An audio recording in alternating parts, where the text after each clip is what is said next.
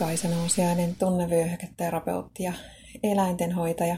Teen ihmisille tunnevyöhyketerapiohoitoja ja mentaalista valmennusta ja eläimille, pääsääntöisesti koirille, kehohoitoja mun Helsingin Kumpulan toimitilassa.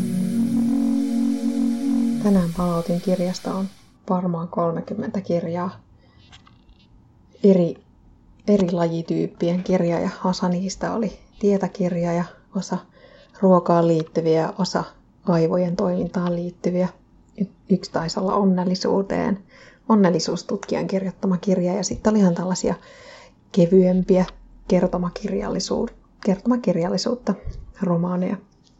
Kaikki ne kirjat oli sellaisia, jotka on odottanut pidempään useamman viikon ja osa toki lyhyemmänkin aikaa, mutta tosi moni useamman viikon hyllyssä, että mä lukisin ne. Ja sellaista päivää ei tullut, että kun mä olisin sitä kirjamäärää katsoessani etsinyt jotain tiettyä lukemista, että mä olisin halunnut lukea just ton kirjan. Moni niistä oli sellainen, jota mä olin aloittanut, mutta jonka lukemista en sitten kuitenkaan jostain syystä halunnut jatkaa.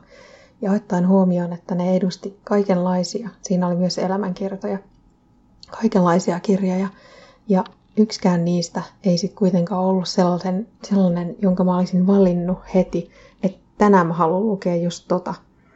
Niin tulin sitten kiitos kaverin kanssa keskustelun siihen tulokseen, että nyt just ei ole mulle oikea aika lukea näitä kirjoja. Ja vein ne sitten takaisin kirjastoon. Kirjoitin toki pitkän listan ylös, koska kyllä mä olin suunnitellut lukevani ne kaikki että kun tulee oikea hetki, niin mä taas hankin sen kirjan jostain ja luen sen sitten. Mutta nyt ne lähti takaisin kirjastoon, koska mulle ei ollut nyt vaan jostain syystä oikea hetki lukea. Ei niitä kevyempiä, eikä niitä raskaampia, eikä niitä tietoa sisältäviä kirjoja. Ja tämä saa mut entistä enemmän uskomaan siihen, kun mä suunnittelen ajankäyttöä, että ne, ne asiat, mitkä on ajankohtaisia, mitä mun pitää oppia, niihin mä törmään uudestaan ja uudestaan ja uudestaan. Eli että aika on syklistä eikä niinkään lineaarista, suoraviivasta. Että samat jutut, samat kehitystehtävät, jos niin haluaa sanoa psykologisesti ajatellen, niin samat jutut toistuu elämässä niin monta kertaa, kunnes niiden tarjoama oppi on mennyt perille. Ja no, mä luotan siihen, että mä törmään sitten noihin kirjoihin jossain vaiheessa uudestaan, että tulee se oikea päivä, jolloin mua aidosti kiinnostaa lukea.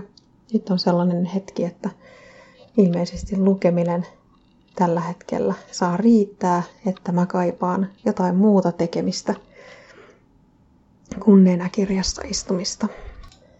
Joskus on vaikea antaa itselleen lupa tehdä asioita eri tavalla – Mä olen tosi kauan, niin kauan kuin muistan, niin tykännyt lukemisesta ja aina on pitänyt olla joku kirja, jonka mä voin ottaa käteeni silloin, kun on sellainen hetki, että on, olisi aikaa lukea. Ensimmäistä kertaa mun elämässä mä tein nyt sillä tavalla, että mä päätin, että mäpä en nyt lue näitä nyt, vaan mä palautan ne lukematta ja luen ne sitten ehkä joskus myöhemmin vaikka olisi kuinka hyvä kirja, niin jos mua ei vaan, jos mä en vaan saa tehtyä sitä, että mä otan sen kirjan käteen ja luen, niin se ei ole sit niin tärkeä kirja, että mun pitäisi lukea se juuri nyt.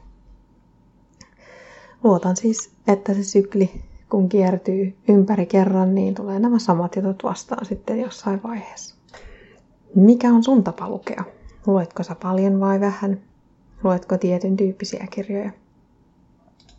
Ja onko sellaisia aikoja, että kiinnostaa jotkut tietyt asiat paljon enemmän ja toiset ei kiinnosta? Ja onko sellaisia aikoja, että lukeminen vaan nyt ei ole se juttu? Kiitos kun kuuntelit. Toivottavasti sait tästä oivalluksia.